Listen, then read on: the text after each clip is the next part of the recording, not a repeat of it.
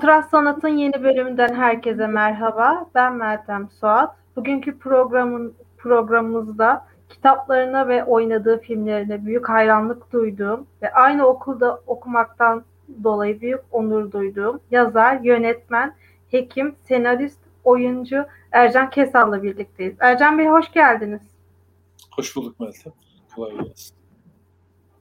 Öncelikle yayınımıza konuk olduğunuz için çok teşekkür ederiz. E, filminiz ödül aldı. Onun için de sizi tebrik ederim. Sağ olun.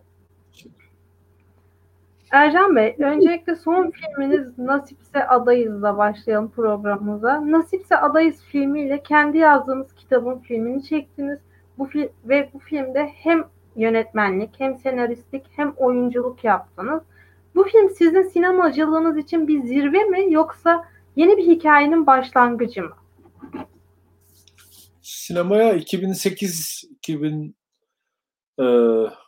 belki o yıllarda Üç Maymun filminin senaristi olarak aslında girdim diyebilirim. Pratiğine, sinemanın mutfağına. Aynı filmde de senaryodan sonra sete çıkmazdan hemen önce oyuncu olarak da görev aldım. Oyunculuk çok hedeflediğim, arzuladığım ya da beklediğim bir şey değildi benim için. E, o yüzden biraz tesadüf e, ve sürpriz bir şeydi oyunculuk meselesi sinemadaki hayatımla ilgili. Ama sinemayı hep yapmak istedim. Yönetmenlik yapmak istedim. Sinemaya e, dahil olmak istedim. E, buna fırsat bulamadım. Uzun yıllar e, sinema e, etrafında dolaştım diyeyim. Sonra kısmet oldu 2008 ve bugüne kadar da devam etti. Birçok e, filmde oyunculuk yaptım. E, bir zamanlar Anadolu'da Üç Maymun ve anons filmlerinde ve işte kendi filmimde Nasira'dayız da senaristlik de yaptım. O yüzden hani e, ne bir başlangıç ne bir zirve diye tarif edemem. Zirve tabirini de çok fazla doğrusu hani e, ne bileyim ki kullanmak da istemem. Bu işler yolculuktur. E, inişli çıkışlıdır. E, beklentilerinizi bazen karşılamaz yaptığınız işler. Bazen e, sizi bile şaşırtan sonuçlarla da karşılaşabilirsiniz. Ama kamera arkasında e, gerçek manada e, bir filmin hatasıyla e, sevabıyla her şeyine sahip çıktığım e, ilk işim e, kuşkusuz Nasip adayız. Kendi yazdığım romandan e, birebir bir uyarlama değil. Nasir Adayız'ı okuyanlar bilir. 2015 yılında yayınlanmış bir kısa romandır. E, novella diye tarif edebiliriz. Orada e, uzun bir e, mevzu anlatılır, bir hikaye anlatılır ama benim senaryom Nostradamus'daki filmdeki senaryo bir gecede geçer. Hatta sabah başlar gece yarısı biter. E, kuşkusuz oradaki e, hikayelerden, anekdotlardan, oradaki mevzudan ve romanın temasından e, fazlasıyla etkilenmiş bir senaryodur. Ama birebir tahmin ettiğim Peki, e, çünkü.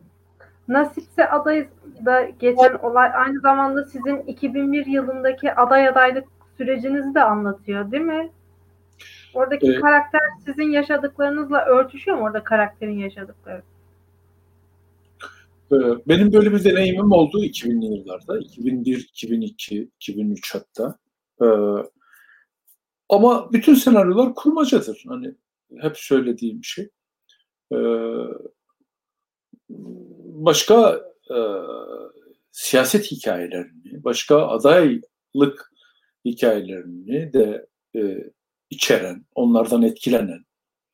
Ama tabii e, gözlemlediğim dünya e, fazlasıyla e, içinde olduğum, şahit olduğum, iyi bildiğim dünya 2000'li yılların ok meydanı, Beyoğlu suyuydu. E, zaten filmi de bu yüzden gerçek mekanlarında, oranın hastanesinde, düğün salonunda, e, ne bileyim işte köy yardımlaşma derneğinde, e, oranın caddelerinde vesaire. Orada çektik. E, bizzat o sokakları iyi bildiğim için, e, yakinen tanıdığım için de e, kameramı oraya koydum. Evet. Doğru söylüyorsun. Ama hiçbir şey birebir olamaz. Mümkün değil. O zaman belgesel çekmiş olursunuz. Kurmaca e, belgeselden ayıran şey de zaten tam olarak budur. Evet, peki e, Ercan Bey, e, filmde Kemal Güner'in seçim sloganı olarak karşımıza onu tanıyorsunuz e, cümlesi çıkıyor. Kemal Güner kim? Türkiye'de e, sizin tanıdığınız Kemal Günerler var mı? Onu gerçekten yakından tanıyor muyuz? Kemal Güner'i ve benzerlerini aslında tanıyoruz.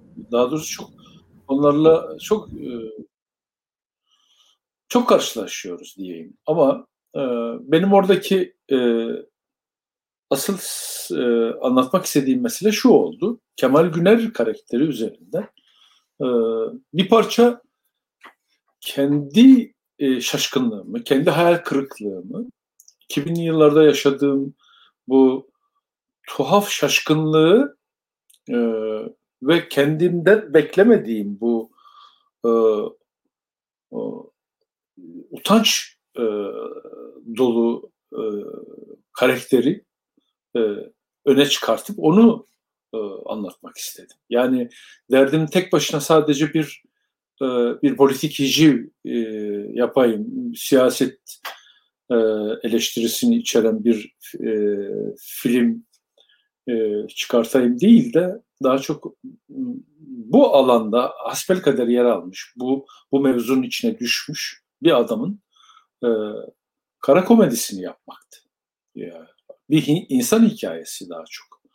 E, tek başına Kemal Güner değil tabii, etrafıyla, muhatap olduklarıyla, oradaki kitleyle e, ki bu kitle 1950'li yıllardan itibaren İstanbul'un e, etrafına konuşlanmış yeni Anadolu kentleri yaratmış e, göçmenlerdir.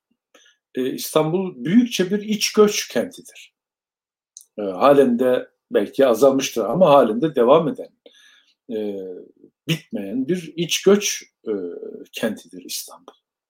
Yani e, İstanbul'da e, doğup büyüyüp e, hala nüfus e, kimlik kartında hala Sivas, Erzincan, Giresun yazan binlerce, on binlerce insan var. E, bu kadar fazla e, Yardımlaşma Derneği'nin, Hemşehri Derneği'nin olduğu bir kent e, Türkiye'de ve yeryüzünde yoktur herhalde. E, bu bir türlü İstanbullu olamamanın, e, geldikleri yerlere de dönememenin ama oradaki masumiyeti ve oradaki güven duygusunu arayan, e, gidemediği için, dönemediği için de bulunduğu yerde yer yurt sahibi olmak, güç sahibi, erk sahibi olmak isteyen insanların hikayesi aslında yaşadıklarımız. Bu yüzden kente karşı bu kadar hoyrat, hoyratız. Kente karşı bu kadar e, acımasızız. Kente karşı e, üzerinde yaşadığımız topraklara, nefes aldığımız e, atmosfere, soluduğumuz havaya, e, suyumuza, e, bitkimize, ağacımıza bu kadar acımasız davranıyoruz bence. Kendimizi oralı hissetmiyoruz. İstanbullu olamamanın trajedisi var bence bütün bunların altında ve sonuçta e, madem buradayız, bu kenti bir çeşit aslında düşman gibi bunu alt etmeleri gereken bir e, nesne gibi düşündükleri için de e, özellikle yerel yönetimlerin baştan sona iktidar aracı, güç sahibi olmak, rantın bir parçası olmak üzerine kurulan bir ilişki olduğunu gördüm.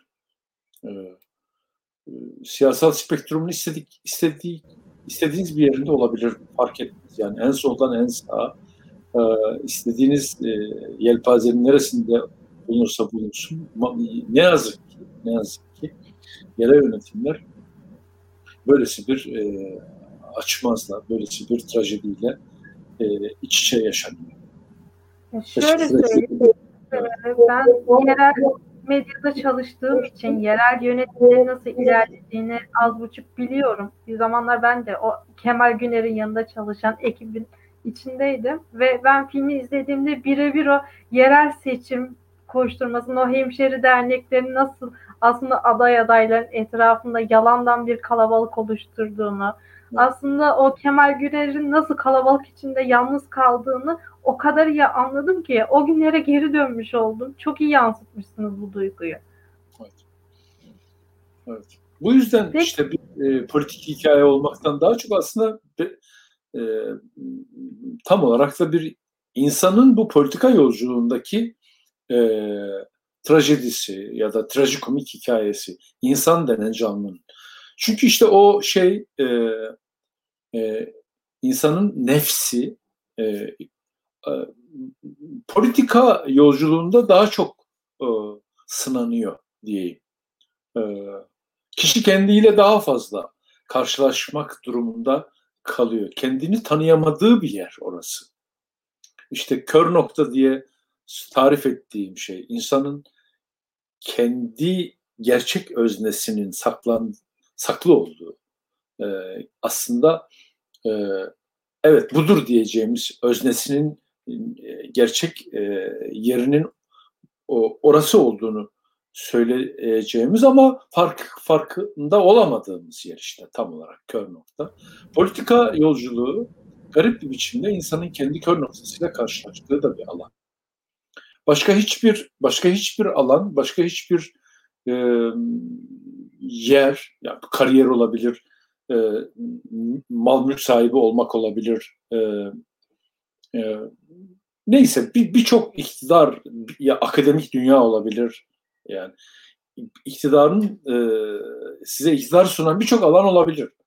E, fakat bu şey kadar, politika kadar, özellikle yerel yönetimler kadar e, insanı e, kendi nefsiyle karşılaştığı e, daha güçlü bir yer hiç rastlamadım ben. E, çok tuhaftı. Bu yüzden yazmaya değerdi. Bu yüzden filmi yapılmaya değerdi. Peki Ercan Bey, e, filmin bir sahnesinde bir replik var. E, politika halay gibidir ve herkes halay başı olmak ister diye. Siz de politikayı böyle mi tanımlıyorsunuz? Politika gerçekten herkesin halay başı olmak istediği bir halay mı? Evet, oradaki kahramanlardan birisi söylüyor bunu. Evet. Ee, Kemal Güner'e söylüyor. Yani biraz bu işlerin içerisinde, tırnak içerisinde kaşarlanmış, e, yeterince pişmiş birisi söylüyor. Yani biraz e, eski kurtlardan birisi akıl veriyor yani sonuçta. E, halaydır diyor yani burada ama herkes diyor sonuçta halay başı olmak istiyor. E, Kemal Güner diyor ki ben diyor e, ben halaybaşı adayıyım sadece demek istiyor. Yani ben de oraya niyetleniyorum. Ben de oraya heves ettim. E, bunun bedeli neyse ödeyeceğim demeye getiriyor ama evet yani e, eninde sonunda ulaşılmak istenen yer o karar merci'nin bulunduğu yer. Çünkü orada e, orada tuhaf bir biçimde hakikaten paylaşılabilecek e, e, kişiyi kışkırtan ve cazip hale getiren bir şey var. Erk var orada. E, bu gücü sahibi olmak ve bunu kullanmak, bunu paylaşmak, bunu e, nasıl söyleyeyim pazarlamak, buna ilişkin e, çaba göstermek falan çok kışkırtıcı kişi için. Yani yerel yönetimler özellikle. Özellikle e, İstanbul. E, çünkü biraz önce sözünü ettiğim şey devam ediyor hakikaten. 1950'lerden beri e, süren bir iç göç var. Ve bu bitmek tükenmek bilmeyen bir rantı da e, e, öne e, rantı da sürüyor orta yere. Ve bu yüzden nepotizm, klientelizm yani bu akrabacılık, kayırmacılık, hemşehricilik e, adeta e, ideolojiler üstü e, e, adeta politika üstü bir yerde de e, çevreliyor e, muhataplarını. E, yani bu yüzden o, o aleme girdiğinizde e, şeyin hiçbir kıymetinin kalmadığını, inançların, e, ideolojilerin, e, nerede durduğunuzun, hani geldiğiniz yerin, e, politik kimliğinizin neyse, bütün bunların aslında hepsinin eşitlendiğini, birbirine çok benzediğini. Aslı'nın o e, menfaat ilişkisinin, çıkar ilişkisinin bir parçası olmak olduğunu, yani halayın içinde olmak ve mümkünse halay başı olmak olduğunu görüyorsunuz. Ne yazık ki.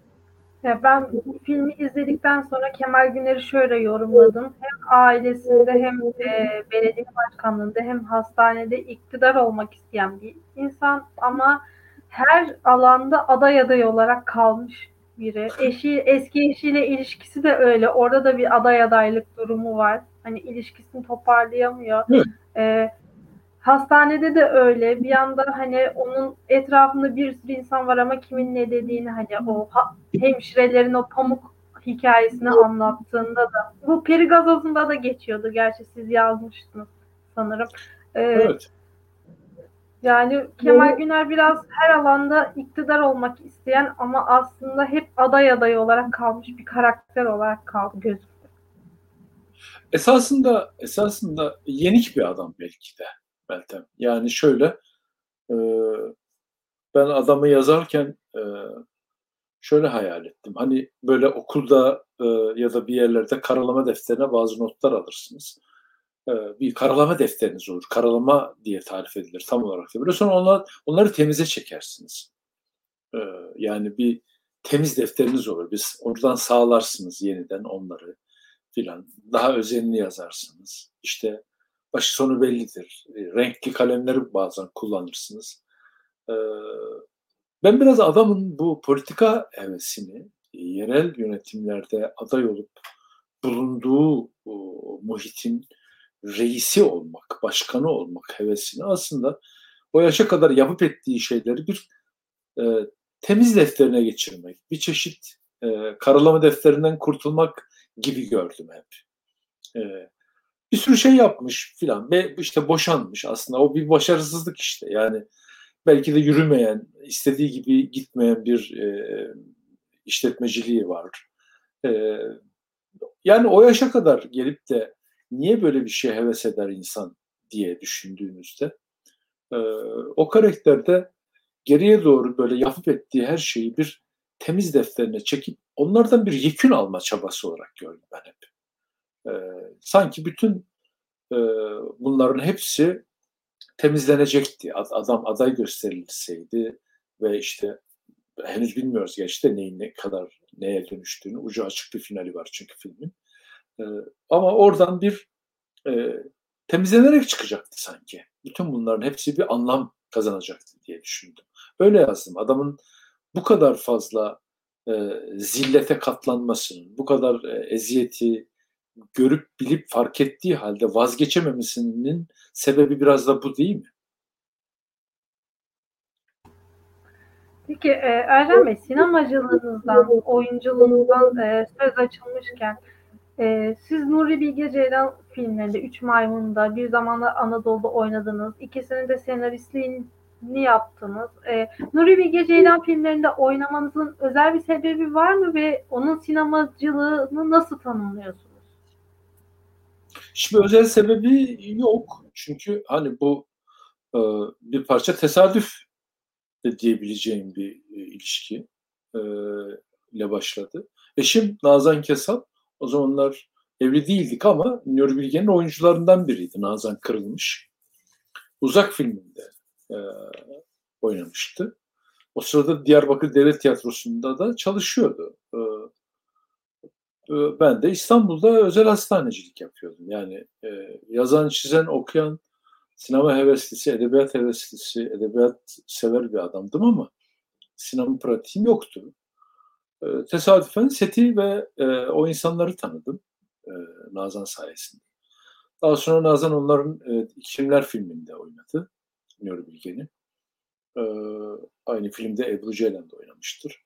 E, sonra ee, yeni film hazırlıklarına başladıklarında e, henüz o zamanlar Üç Maymun ismi falan yoktu. Hayaller diye bir e, sinopsis vardı. E, bir senarist birlikte çalışabilecekleri bir senarist aradıklarını, e, senaryoya katkı sunacak birisini aradıklarını söylemişler eşime. O da beni önermiş. Onun e, şeyiyle, tava sütüyle başlayan bir ilişki oldu. E, bir başkası da olabilirdi ama tabii Nuri Bilge Ceylan la başlamak e, bir şans oldu benim için. Daha hızlı mesafe aldım diye düşünüyorum. Çünkü hem e, şeyin e, filmin hem mutfağında yer alıyorsunuz. Çünkü senaryo çalışması enteresandır. Yani sette çıkmaya karar verdiğiniz zaman aslında kafanızda filmi bir parça çekersiniz. Kafanızda filmi çeke çeke yazarsınız. E, ben bu yüzden e, çok sağlam deneyimler edindim. Şükürler olsun. Üç Maymun hemen arkasından Üç Maymun'un oyuncularından biri olmak. Daha sonra Bir Zaman Anadolu ile devam etti. Daha sonra benim birçok filmde yine oyuncu olarak e, yolculuğum sürdü. Anons filminde Mahmut Fazıl Coşkun'la Yozgat Blues'dan tanışıyordum. Onunla senaryo çalışmasında yer aldım. Sonra bir belgesel e, çektim Fındıktan sonra diye. Sonra da işte e, kendi yazdığım romandan bu tek gecelik hikayeyi senaryolaştırarak e, Nasıl ortaya çıkarttım. Yani Nuri Bilge Ceylan'la başlamak e, dan daha çok sanki o filmlerin hem kamera arkasında yani mutfağında, yaratım sürecinde hem de önünde, sette olmak, e, yönetmenlik yapmak isteyen birisi için e, çok kıymetli e, bir e, şeydi. Laboratuvar gibiydi adeta. Peki e, Nuri Bilge Ceylan filmlerinde oynamak sizin Nasipse Adayız filminizdeki o yönetmenliği etkiledi mi? Onun e, e, sinemacılığının yansıması oldu mu Nasipse Adayız filminde de? Ee, olmadı. Çünkü üslup olarak çok farklıdır. Nuri Bilge Ceylan filmlerini seyredenler karşılaştırabilirler kafalarında ya da e, ben başka bir e, başka bir üslupla çektim filmimi. E, bu, bu, bu bana ait bir şey. E, ama deneyim anlamında oyuncu yönetimi, mekanla kurduğunuz ilişki, hikaye ediş biçiminiz, kurduğunuz dünyaya seyirciyi inandırmanız, bunlar daha çok öğrenilen, deneyimlenen şeyler. Siz buna kendi üslubunuzu, kendi tarzınızı koyuyorsunuz. Yani siz kendi meşrebinizle yapıyorsunuz bu işi. Ama eninde sonunda yapılan şey hakikaten bir dünya yaratmak ve seyirciyi buna inandırmak. Yaptığımız şey bu. Ama ben başka filmlerden daha fazla belki de etkileniyorum.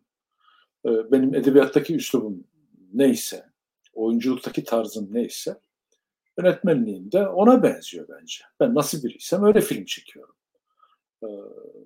Bir başkası da işte kendi meşrebince çekiyor. Bu süreçte en çok desteğini aldığım, en çok e, e, sohbet ettiğim, film üzerine konuştuğum öncesinde ve sonrasında çok yakın arkadaşım aynı zamanda yönetmen olan birçok filminde oynadığım Tayfun Pirselim oldu mesela. Ee, ama benim filmim Nasradayız'la Tayfun'un filmleri e, birbirinden çok alakasızdır. E, e, yani birbirini hatırlatmaz, anıştırmaz bile. E, bu kişinin kendi yönetmeni, kendi özgün, ona ait yolculuğudur çünkü. Evet. Bir zamanlar Anadolu'da filminin öyküsünü anlattınız. Evvel zaman kitabınızda 25 sene önce doktor olarak gittiğim yerlere 25 sene sonra sinemacı olarak gittim diyorsunuz. Bu geçen 25 yılı hem sinemacı hem de doktor olarak nasıl yorumluyorsunuz? 25 yıl önceki e, Ercan Kesal olarak hani hayatınıza dönseydiniz Şimdi neleri değiştirdiniz ve o zamanki Anadolu yaşamıyla şimdiki Anadolu yaşamı arasında bir fark var mı? Farkı gördünüz mü gittiğinizde? İnsan çok zor değişiyor. Yani şöyle, insanın e, ezeli ebedi sorunları var sanki ve bu hiç bitmiyor. bitmiyor. E, bu yüzden e, bulunduğu o, habitatı da o, o bulunduğu yerden neyse o şekilde tanım belirliyor, değiştiriyor ya da onun bir parçası oluyor. E, bu yüzden 1984 yılındaki e, mecburiyet yaptığım e, kasabaya 25 yıl sonra gittiğimizde e, biz biraz çekinmiştik hatta o zamanlar otopsiye giderken e, kullanılan araçlar acaba değişti mi diye filan e, Cumhuriyet Savcısı ve e, Emniyet Müdürü 2009'daki Cumhuriyet Savcısı ve Emniyet Müdürü'yle konuştuğumuz yok abi hiç değişmedi dediler. Aynı aynı arabalarla gidiyoruz hala. Kasaba da çok değişmemişti. E, kasabada bir değişiklik vardı ama şu değişiklik vardı. Nüfus azalmış iç göçle. Yani benim meczumet yaptığım zamanlar 20 küsür bin, 23 bin filandı kasabanın nüfusu. Biz gittiğimizde 10 bin küsürdü. Yani çok ciddi bir e, azalma vardı nüfusunda. E, ve e, Orta Anadolu'nun çok özel bir yeridir Keskin tabii. E, çok özgün müziği olan e, ve çok sevgiyle, muhabbetle hatırladığım, iyi ki orada e, başladım mesleğe dediğim bir yerdir. E, ve yörenin kendine ait çok özel sanatçıları vardır. Mesela Hacı Taşan'ın memlekettir orası. E, Orta Anadolu zaten e, Neşet Ertaş'ın, Muharrem Ertaş'ın, Hacı Taşan'ın, Çekici Ali'nin e, coğrafyasıdır. Bu çok, çok güzel şeyler vardı. Muhabbet edilen, yenilen, içilen yerler vardı. Maalesef onlar kapanmıştı. Beni en çok üzen, şaşırtan şeylerden birisi olmuş. Onlar yeni internet kafe açılmıştı mesela. Değişim bu kadardı sanki. Ee, söyleşin en başında sözünü ettiğim iş göç hakikaten Anadolu'yu tüketen bir e, şey, e, vaka, tüketen bir e, sonuç. E, belki bir önceki soruyla da e, soruya da başka bir yerden cevap vereceğim bir mesele anlatacağım şimdi. E, Nasip Sadayız da bir zaman Anadolu bir başka cihetten birbiriyle akraba aslında. Şöyle, e, ikisi de e, 20 küsür yıl sonra e, gerçek mekanlarına döndüler. Her iki filmde de. E, birincisinde Bir Zaman Anadolu'da filminde Nuri Bilge Ceylan'ın yönetmenliğinde e, benim başımdan geçen hikayeyi gerçek mekanlarında çekmek için 25 yıl sonra gittik aynı yere, aynı hastaneye, aynı çeşmelere, aynı mekanlara, e, aynı güzergahı izledik. E, aynı derken hakikaten birebir. Adayız filminde de yaklaşık 20 yıl sonra aynı mekana döndük yani. Salon Simge'ye döndük. Oradaki hastaneye döndük. Oradaki dernek binalarına döndük. Aynı sokaklarda dolaştık. bu benim kendi sinema yolculuğumu dışında benim kendi dünyayla kurduğum ilişkiye dair de bana çok ilham veren süreçlerdi. Beni duygulandıran, tamam beni şaşırtan filan ama bir yandan da e, sinema, zaman, mekan, insan kavramları üzerine tefekkür etmemi de sağladı. E, hatta buna ilişkin şunu yaptık. Bir zaman e, bir zamanlar adaydım diye. Nasipse adayızın belgeselini çektik. Kamera arkasını aşan bir şey. Yaklaşık bir 30 küsür dakikalık bir e, belgesel yaptık. Bütün bu biraz önce sözünü ettiğim şeyleri e, e, anlatan, onlar üzerine e, akıl e, yürüten bir e, belgesel oldu. Belki yakında e, seyircisiyle yine aynı dijital platformda buluşacak. Bir zamanlar adaydım belgeseli. Biraz bu sorunun şu yüzden sordum. E, evvel zaman kitabında e, bir evet. kralın hikayesinden bahsediyorsunuz. Bir çiftçi evet. Fırtına. O yüzden e, siz de o çiftçi gibi olsaydınız hayatınızda neleri değiştirdiniz onu merak ettim. Ee, aynı çiftçi hikayesini yine bir zamanlar adaydım belgeselinde de anlatıyorum. Beni çok etkileyen bir hikayedir.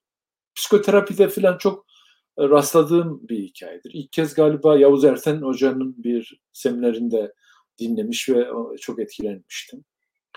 Tekrar yeniden olsam, tekrar yeniden başlasam şeyleri e, den değil de e, aslında bütün bu bizim zamanla kurduğumuz ilişkinin çok izafi olduğunu e, bildiğim için e, dediğim gibi bana çok ilham veren ve üzerine e, tefekkür etme imkanı veren e, meseleler bunlar. bir şeyden e, hiç keşkelerim olmamıştır benim. Yani şöyle olsaydı ah filan demem de yapamadıklarım için, yaşayamadıklarım için aslında keşke diyen bir adamım ben. Yaptıklarım için değil de e, e, keşke daha çok şey yaşasaydım. Keşke daha çok Anadolu'da çalışsaydım. Keşke daha çok hikayem olsaydı. Keşke filan. Bunları yoksa niye oradayım, niye buradayım ya da hay Allah bunlar niye başıma geldi diye yakınmalar olan bir adam değilim ben. Serzenişlerim yoktur pek. E, çünkü şunu biliyorum yani insanlığın e, insanlığın yeryüzünün ya da gezegenin ömrüyle karşılaştırdığınızda hakikaten çok sıradan, çok komik e, ve çok az bir e, sürenin ömür dediğimiz bir sürenin sahibiyiz. Bu, bunu bunu nasıl böyle iştahla ve nasıl verimli ve nasıl böyle pişman olmayacağımız bir biçimde doldurabiliriz? Hep onu düşünen birisiyim. Hep onun peşinde koştum. Öyle bakıyorum biraz. Sinema bunların üzerine e, konuşmayı çok olanaklı kılıyor belki. Yani e, öz, özellikle bu süreçler hakikaten kişinin kendisiyle de hesaplaştığı süreçlerdir çünkü. Peki Ercan Bey, Keskin'deki doktorluk yıllarınıza dair tüm anılarınızı Peri Gazoz'unda ve bir zamanlar Anadolu'da filminde anlattınız mı? Yoksa e, bu anılarla ilgili başka bir film ya da kitap çalışması yapmayı düşünüyor musun? Keskin'de çok fazla çok fazla derken tabii iki yıla yakın kaldım ama e, 30 yıl hekimlik yaptım ben. E, baktığınızda mesela Bala'da yakın bir ilçedir. Daha çok kaldım. Herhalde 6-7 yıl kalmışımdır Bala'da. Ee, İstanbul'da, Ok Meydanı'nda, Kağıthane'de, Çağlayan'da çok uzun yıllar hekimlik yaptım. Yani e, İstanbul'un kenarındaki Anadolu'da diyeyim. Tamam, daha steril, biraz daha e, e, sosyal anlamda daha farklı bir yerde e, e, ikametgahım vardı, evim vardı belki ama çalışırken e, bütün günüm, gecem çoğu zaman şeyde geçiyordu. Kağıthane'de, Çağlayan'da ve Ok Meydanı'nda, Halıcıoğlu'nda işte oradaki muhitlerde geçiyordu. Yani Piyale Paşa mahallesinde çok daha fazla e, ömrümün çok daha fazla yıllar geçmiştir. E, bu bu sebepten e, sadece bir Anadolu hikayesi, Keskin'deki mecuzmet hikayesi değil anlattıklarım. E, İstanbul'un kenarındaki Anadoluların içindeki hekimliğimin, oradaki insan ilişkilerimin de tezahürü. Oradaki karşılaşmaları da anlatıyorum da en fazla bence. Yeni filmler ne olur? Filmlerde daha çok senaryo e, öncesi arayışlar bir öykü arayışı olmaz. Ya da bende öyle olmuyor pek.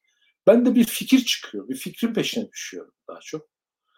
Bir cümle kafamda dönüyor ve bazen çoğu zaman onu çok sık tekrarlıyorum sohbetlerimde kendi kendime en yakındakilerle konuşurken. Sanki böyle orada bir, bir çeşit bir ışık buluyorum. Orası, o, o cümle bana bir sürü şeyi açıklamaya fırsat veriyor sanki ve onun etrafına örüyorum hikayeyi. Ama o fikirden vazgeçmiyorum ve önce o fikre sahip çıkıyorum. O fikri buluyorum. Ee, ve o ve bence senaryoda da e, asıl olan odur. Siz onu bulursanız etrafına istediğiniz hikayeyi kurarsınız. Okuduğunuz, e, duyduğunuz, başınızdan geçen, yani ne bileyim birinin size anlattığı bir şey. Onların hepsi gelir o senaryoya, o hikayeye, o fikrin etrafına gelir yapışır zaten. Ve o, o bir bütünlük çıkar daha sonra. Yoksa e, bir hikaye var ve ben bu hikayeyi çekeyim diye hiçbir şeyim olmadı. E, bir kolaj gibi sanki düşündüm hep. Bir fikir var, sonra bu fikre de hizmet edecek her türlü şeyi onu e, arıyorum ben. Okuduk bazen 1890'larda geçen Rusya'da Çehov'un anlattığı bir hikayede buluyorum onu. Bazen bir gazete haberinde buluyorum 2000'li yıllarda. Bazen annemin anlattığı 1960'ların 70'lerin Avanos'undaki bir hikayede buluyorum. Ama eninde sonunda oradaki şeyler gelip benim o fikrimi güçlendiriyor. Onun etrafına toplanıyor. Peki hekimliğinizden söz açılmışken, şimdi biliyorsunuz televizyonda artık hekimlerin anlattığı hikayelerle yazılan diziler çok moda. Siz bir hekim olarak bu e, senaryoyu nasıl yorumluyorsunuz bu dizileri, filmleri? Hekimlerin anılarını e, TV ekranlarında yansıtması sizce etik bir şey mi bir hekim olarak? Ne düşünüyorsunuz bu konuda? Ben seyretmedim önce onu söyleyeyim. Yanlış bir şey söylemek istemem. Ee, hakikaten hiç seyretmedim. Pek dizilerle falan da aram yok şimdi. Buradan başka bir yere doğru da gitmesin şey ama hakikaten seyretmiyorum. Yani seyretmedim de. Ee, ama duyuyorum yani popüler olduğunu e, söylüyorlar. E, rastlıyorum da. Şöyle bir şey mi hiç olmamıştır. Yani bu hekim elbette hastasıyla olan ilişkisinde sır katibidir. E, ve hastasının anlattığı hikayeyi hekim elbette ki deruninde e, tutar, saklar. Hastanın bütün hikayesini zaten anlamakla mükellefsiniz. Sadece ağrıyan yerlerini sormazsınız. E, sadece ilacını yazıp göndereyim diye pek düşünmezsiniz. O zaman işinizi tam olarak yapmış olmazsınız. Hastayı bir bütün olarak ele almalısınız. Bu tamam ama e, bu e, sizin belleğinize yer etmiş şeyleri de e, değiştirip dönüştürüp bozup e, hikayenizin içine yerleştiremeyeceğiniz anlamına da gelmez. E, o konuda da çok e, ketum e, ya da ne bileyim e, memnu bir e, bilgi olduğunu da doğrusu düşünmüyorum. E, tabii ki Peri Gazoz'unda da anlattığım bir sürü hikaye otobiyografik e, anılar değil onlar anlatı. Oradaki kadını, erkek, e, yazı, kış, köyü kasaba yapmışımdır zaten. Asıl olan o sahicilikten vazgeçmemek. Oraya o samimiyete, o gerçekliğe yaslanmaktır. Ee, yoksa hiç kimse zaten e, söz konusu diziyi e, bilmesem de, seyretmesem de herhalde birebir bir hastanın hikayesini e, anlatmaya kalkışmaz. O başka bir şey olur. E, olmaz yani. Sonuçta yaptığımız şey kurmaca. Bir sürü şeyden faydalanıyoruz. 1984 yılında benim başımdan geçiyor diye sözünü ettiğimiz biraz önce Bir Zamanlar Anadolu'da filminin senaryosu da baştan sona elbette kurmaca. Hani hemen örneğini de verelim. Oradaki savcı 1890'lı yıllarda Çehov'un yazdığı sorgu yargıcı öyküsünün e, yerleştirilmiş ve senaryonun içine yerleştirilmiş e, savcısıdır. E, ben öyle bir gece yolculuk yaptım. E, doğru sabaha kadar da sürdü. Hikayenin hikaye senaryo mesnet olan şey tamam birebir ama e, o gece öyle bir savcı yoktu orada. Hani onu soracaksanız hemen söyleyeyim. Ama biz o Çehov'un savcısının, sorgu yargıcı hikayesindeki savcısının derdini, meselesini filme hizmet ettiği için, senaryo hizmet ettiği için aldık, modifiye ettik ve yerleştirdik. Senaryo zaten böyle yazılır. Mesele o. Yani ben geçen programda Zeynep Hoca'ya da söylemiştim Zeynep Dadak'a. Ee, ben izleyici olarak böyle bir şeyin yapılmasını pek doğru bulmuyorum. Bir, bir gazetecinin e, gazeteye haberini yolladıktan sonra haberin altına haber kaynağının ismini yazması gibi bir şey. Hani ben bundan duydum ve hani bakın size bu hikayeyi anlatıyorum demesi gibi. Evet sizin dediğiniz gibi zaten kurmacı olması da gerekiyor. Birebir hasta ilişkisini anlatırsa tabii ki olmaz. Ama şu an hani ekrandaki çoğu dizide bir hekimin e, hastalarıyla olan ilişkisini anlattığı için bana birazcık abes geliyor. Peki Ercan Bey, öykülerden e, yola çıkmışken e, öncelikle ben öykülerinizi çok severek okudum ve e, Peri Gazozunu da iki kere okudum ve ikisinde de çok karamsar dönemime denk geldi ama e, Peri Gazoz'unu bir arkadaşımdan dinliyormuş gibi okudum o dönemlerde. Öykülerinizi okurken çok samimi, bir dost sohbetindeymiş gibi bir his oluşuyor. E, bu hissi bize nasıl aktarıyorsunuz? Bu benim kendi sorum ve bir izleyicimiz de e, diyor ki Ercan Bey gözlemlerini kağıda nasıl aktarıyor? Onu da öğrenebilir miyiz diyor. Öykülerinizi nasıl yazıyorsunuz? Yine bir fikir geliyor önce. Onunla çok fazla hemhal oluyorsunuz. Kafanızda çok dönüyor. Ee, ondan vazgeçemiyorsunuz. O sizin peşinizi bırakmıyor. Ee, ve bir şey oluyor ve bu biriken şey bir gün e, bir çeşit bilinç akışı gibi ben de öyle oluyor çünkü Perigazos'un sürecini iyi hatırlıyorum. O bilinç akışıyla birlikte bütün zihninizde ne var ne yok çok da fazla e, çok da fazla düzgün ve düzenli olmasına dikkat etmeden döküyorsunuz. Yani yazıyorsunuz hepsini. Biraz böyle sayıklar gibi sanki. O onu daha sonra o malzemeyi masanın üzerindeki, kağıdın üzerindeki bu malzemeyi sonra zanaatkarlığını yapıyorsunuz o malzemenin. Yani onu e, muhatabına, okuruna ulaştırmakla ilgili bir iş başlıyor. Yani sanki yazma eyleminin iki ucu var. Bir esin, ilham, biraz önce sözünü ettiğim masanın üzerine, kağıdın üzerine döktüğünüz o hurufat, o malzeme, yığın. E, bir de zanaat kısmı var. Yani onu e, bir senfoni yapar gibi e, kendi müzikalitesini kurarak e, işte girişini, klasik hakikaten gelişmesini ve işte çok sağlam bir finalini filan kurarak ve bütün o noktalama işaretleriyle, nidalarıyla, diyaloglarıyla e, sanatkarlık sürecini başlatıyorsunuz ve onu yapıyorsunuz. Yani bu yüzden hani böyle oturayım bir şey yazayım la olmuyor. Bir, bir dönüp duran bir fikrin peşine düşüyorsunuz. Sonra onun sanki yakaladığı, buluştuğu anlar oluyor. Hat, e, çünkü hatırlamakla ilgili bir e, cümleyi hep kullanırım. Hatırlamak aslında seçerek unutmaktır. E, seçerek unutuyorsunuz. Yani bazı şeyleri ayıklıyorsunuz, bazı e, anıları, anları, durumları da seçiyorsunuz. Yani onu ışığın altına çekiyorsunuz ve onun peşine düşüyorsunuz.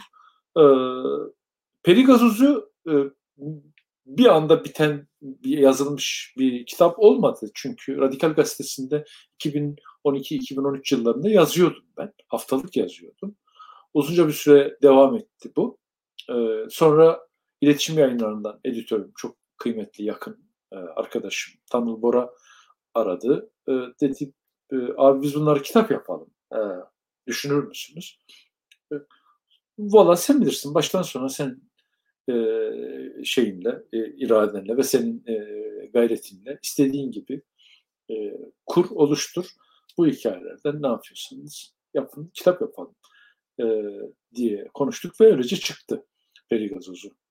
E, Perigazozu ile ilgili bir şey daha söylemeliyim tabii ki. E, o dönemde çok e, aynı anda babamı kaybetmiştim. E, biraz Perigazozu'ndaki hikayeler yas hikayeleridir. Yani kişinin de e, yas yasını yaşamasını sağlayan benim en azından. E, babamla olan meselemi de sanki böyle yazıya döktüğüm bir kitap oldu. E, onun da o da çok şeydir, belirleyicidir. Çünkü bütün hikayelerin içerisine babam girer mutlaka. E, bir baba oğul mevzusu vardır. Bu da biliyorsunuz evrensel, bitmek tükenmek bilmeyen bir meseledir baba oğul meselesi. Verimli bir meseledir. E, Perigazozu'nun bu anlamda da bir şeyi vardı, avantajı vardı. Ben az önce de söylediğim gibi ben her ilk okuduğumda İzmir'de üniversitedeydim.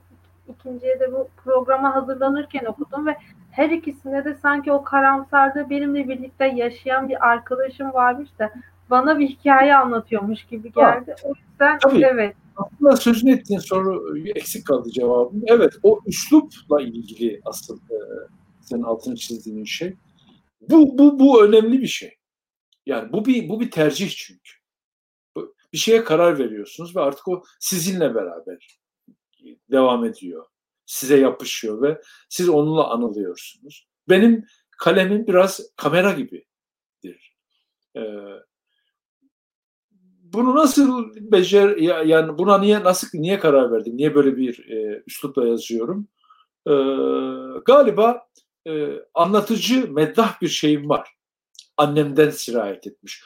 Taşralılıktan, Anadolu'luktan, kasabalılıktan sirayet etmiş bir şey var. Muhabbetçi birisiyim. Yani hoşuma gidiyor e, böyle anlatmak.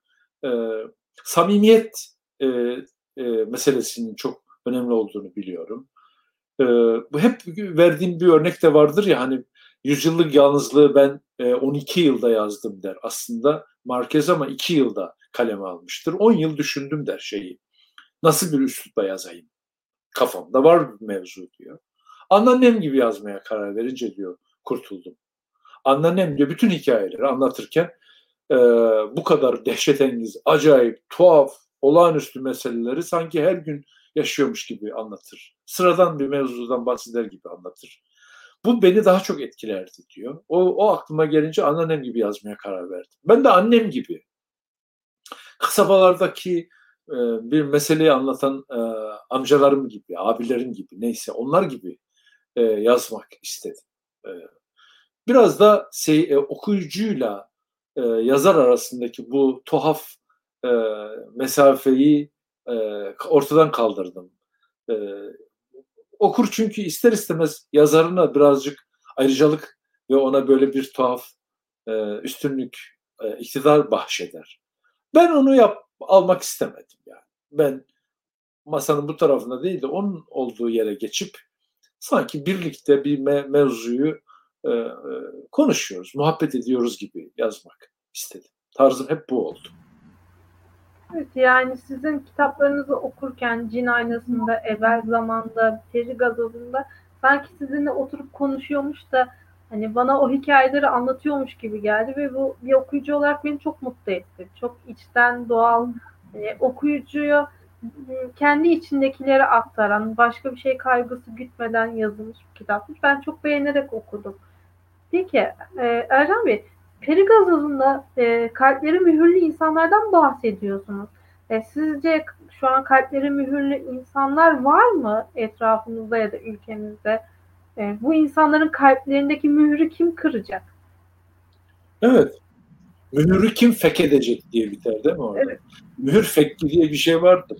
Mecbur hizmetle birlikte, daha doğrusu memuriyetle birlikte hayatıma giren kelimelerden biriydi. Mühür fekki böyle bir olağanüstü bir e, bir durummuş gibi e, aktarılmıştı. İlk ve çok aslında e, insanın ya ne yapıyoruz mührü fekettik deyince sanki dünyayı alt üst ediyormuşuz gibi de böyle bir suçluk duygusu e, veren bir kelime. E, şöyle bu çağa ait bir mesele sanki biraz. Ya, ya belki de hep insanın evrensel meselesi. İnsan kendi kendine e, kendine korkular yaratan, e, o korkuların esiri olmaktan kurtulamayan bir e, canlı. Mührü feketmek aslında e, yasağı yasağa itirazdan başka bir şey değil. E, kalplerimiz mühürlü çünkü e, ya, yasaklardan çok korkuyoruz e, ve kendimizden vazgeçiyoruz. Ee, kendine saygısı olan insan itiraz eder. Kalbi mühürlü olan adamın, e, insanın e, kendisine saygı meselesi kalmamıştır. Ve en büyük tehlike bence o.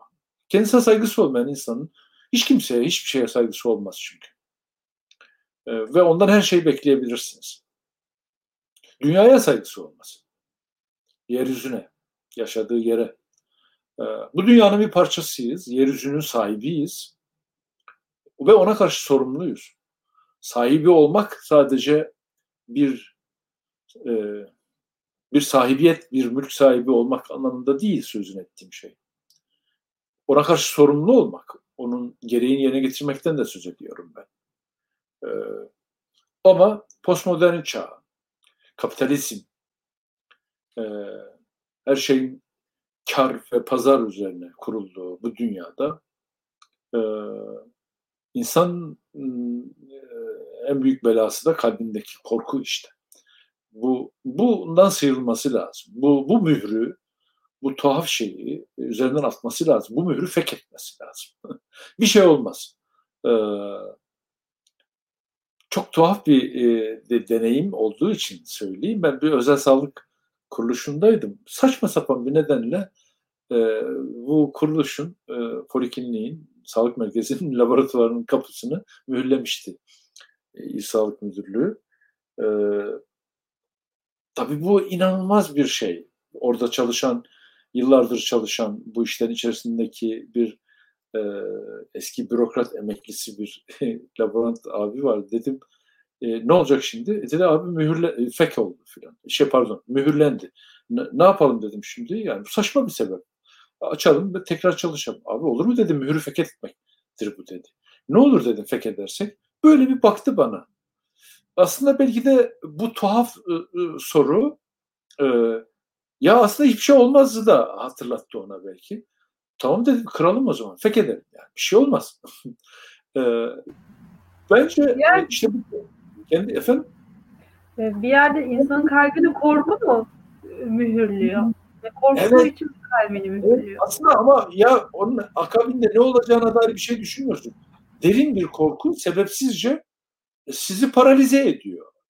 Yani ne olacak ya niye yapsak ne olur dediğiniz zaman aslında bence evet hiçbir şey olmadığını, olamayacağını da asıl olanın siz olduğunu da fark ettiriyor.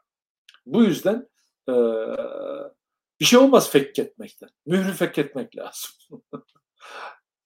Birazcık bana şey gibi geliyor. İnsan yeryüzündeki en akıllı hani canlı olduğunu bildiği için bir bir yandan onunla da kalbini mühürlüyormuş gibi hani o korkuyla o kibirle kendi kalbini mühürlüyor ve başka hiçbir canlının o mührü kırmasına izin vermiyormuş gibi geliyor bana. Tabii doğru söylüyorsun.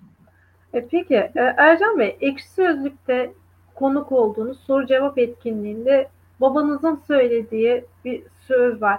Gece yarısı ıssız bir tarladan geçmiş gibiyim diye hayatı tanımlıyor. E çok da güzel bir söz.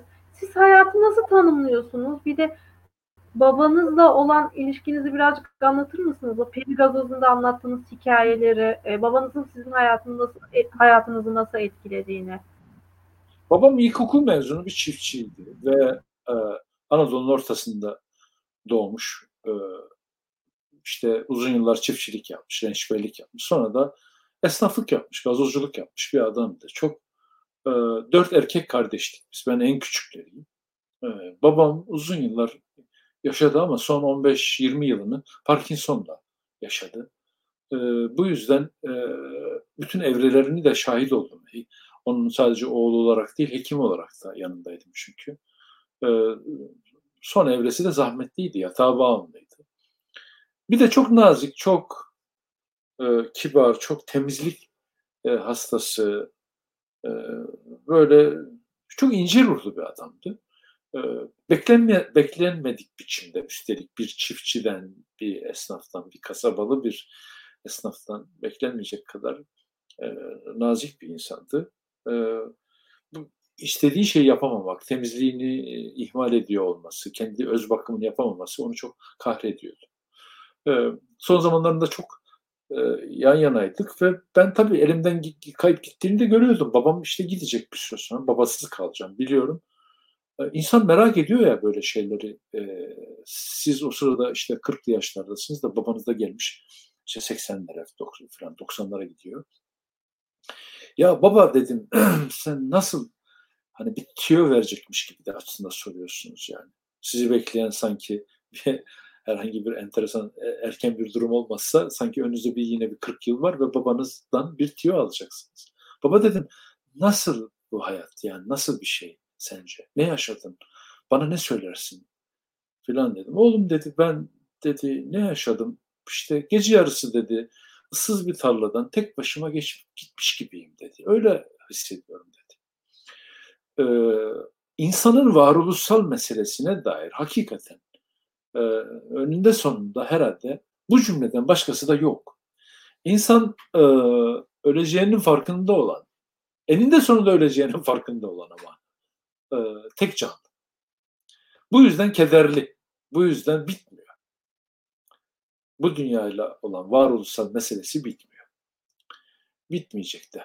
E, çünkü hala bu sorunun peşindeyiz. Yani bulduğumuzu zannettiğimiz bazı zamanlar oluyor ya da cevaplar olduğunu fark ediyoruz ya da öyle olduğuna hükmediyoruz ama bence pek de değil. E, belki sanatla uğraşmamız da biraz bu yaranın merhemi gibi. E, ben e, nasıl söyleyeyim yani bu süreyi e, babamın ıssız bir tarladan geçip gittiği süreyi e, nin çok da farklı bir şey olmayacağını benim için de beni de pekala mesela o yaşlarında birisi sorarsa oğlum sorarsa evet ben de babam gibi ıssız bir tarladan tek başıma geçmiş gibiyim ama e, iyi ki gelmiş diyenlerden biri olmak istiyorum ben. İyi ki bu tarladan geçtim. İyi ki e, evet ıssızdı filan ama ya şunları da yaşadım. Şu, yani şu kokuyu da aldım. E, şu rüzgarı hissettim. E, evet ayağım çamura battı ama şunları da yaptım. Düşmedim. E, yürüdüm filan. Bu kadar basit ama e, kendine olan saygısını ve bu dünyadaki varlık nedenini de e, anlamlı kılabilecek bazı işleri de yapmaktan imtina etmeyen, e, onuruna, aklına, e, ahlakına sahip çıkmış biri olarak geçip gitmek. E, çünkü siz e, yalnızsınız kuşkusuz ama sizi izleyenler var. Başkaları üzerinden e, tarif ediliyorsunuz. E, ben babama ilişkin bunları anlatıyorsam, iyi ki öyle bir babanın e, yanında oldum. Ondan bu cümleleri duydum diyorsam oğlum da benzer şeyleri söyleyebilir ya. Bu bir hafıza. E, birbirimize aktaracağımız, birbirimizin e, devamı olduğumuzu bildiğimiz bir hafıza. E, böyle. Yoksa çok fazla bugünlerde böyle şey olur. Bizim burada Urla'da zeytin sineği derler. Biraz önce o geçti. Çok çok sık oluyor. Evet, bu kadar. Meltem, bunları söyleyebilirim. Ya ben hayatı e, hep böyle bitmeyen bir İstanbul yokuşu gibi görüyorum. Hep böyle o dik yokuşu çıkıyoruz ama tam bit, hani dize çıkacağız dediğimiz zaman hayat da bitmiş oluyor. Bitmeyen bir Halıcıoğlu yokuşu gibi. Siz daha iyi bilirsiniz oraları. O yokuşu çıktıkça çıktıkça hani daha da zorlaşıyor, daha da zorlaşıyor.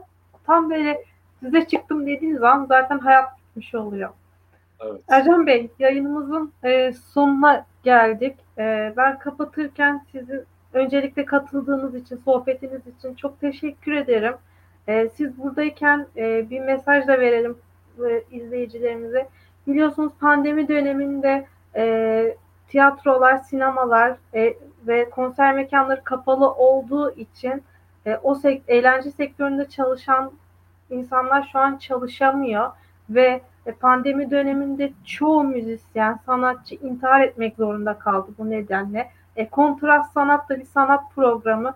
Biz kontrast sanat olarak e, pandemi döneminde eğlence sektörünün durmaması için, sanatın devam etmesi için eğlence sektörüne göz yumma diyoruz. Lütfen e, izleyicilerimiz de göz yummasın, sanat devam etsin.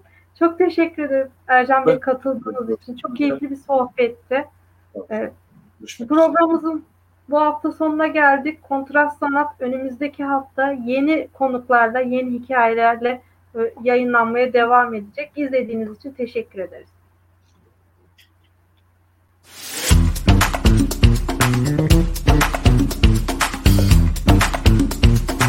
Thank you.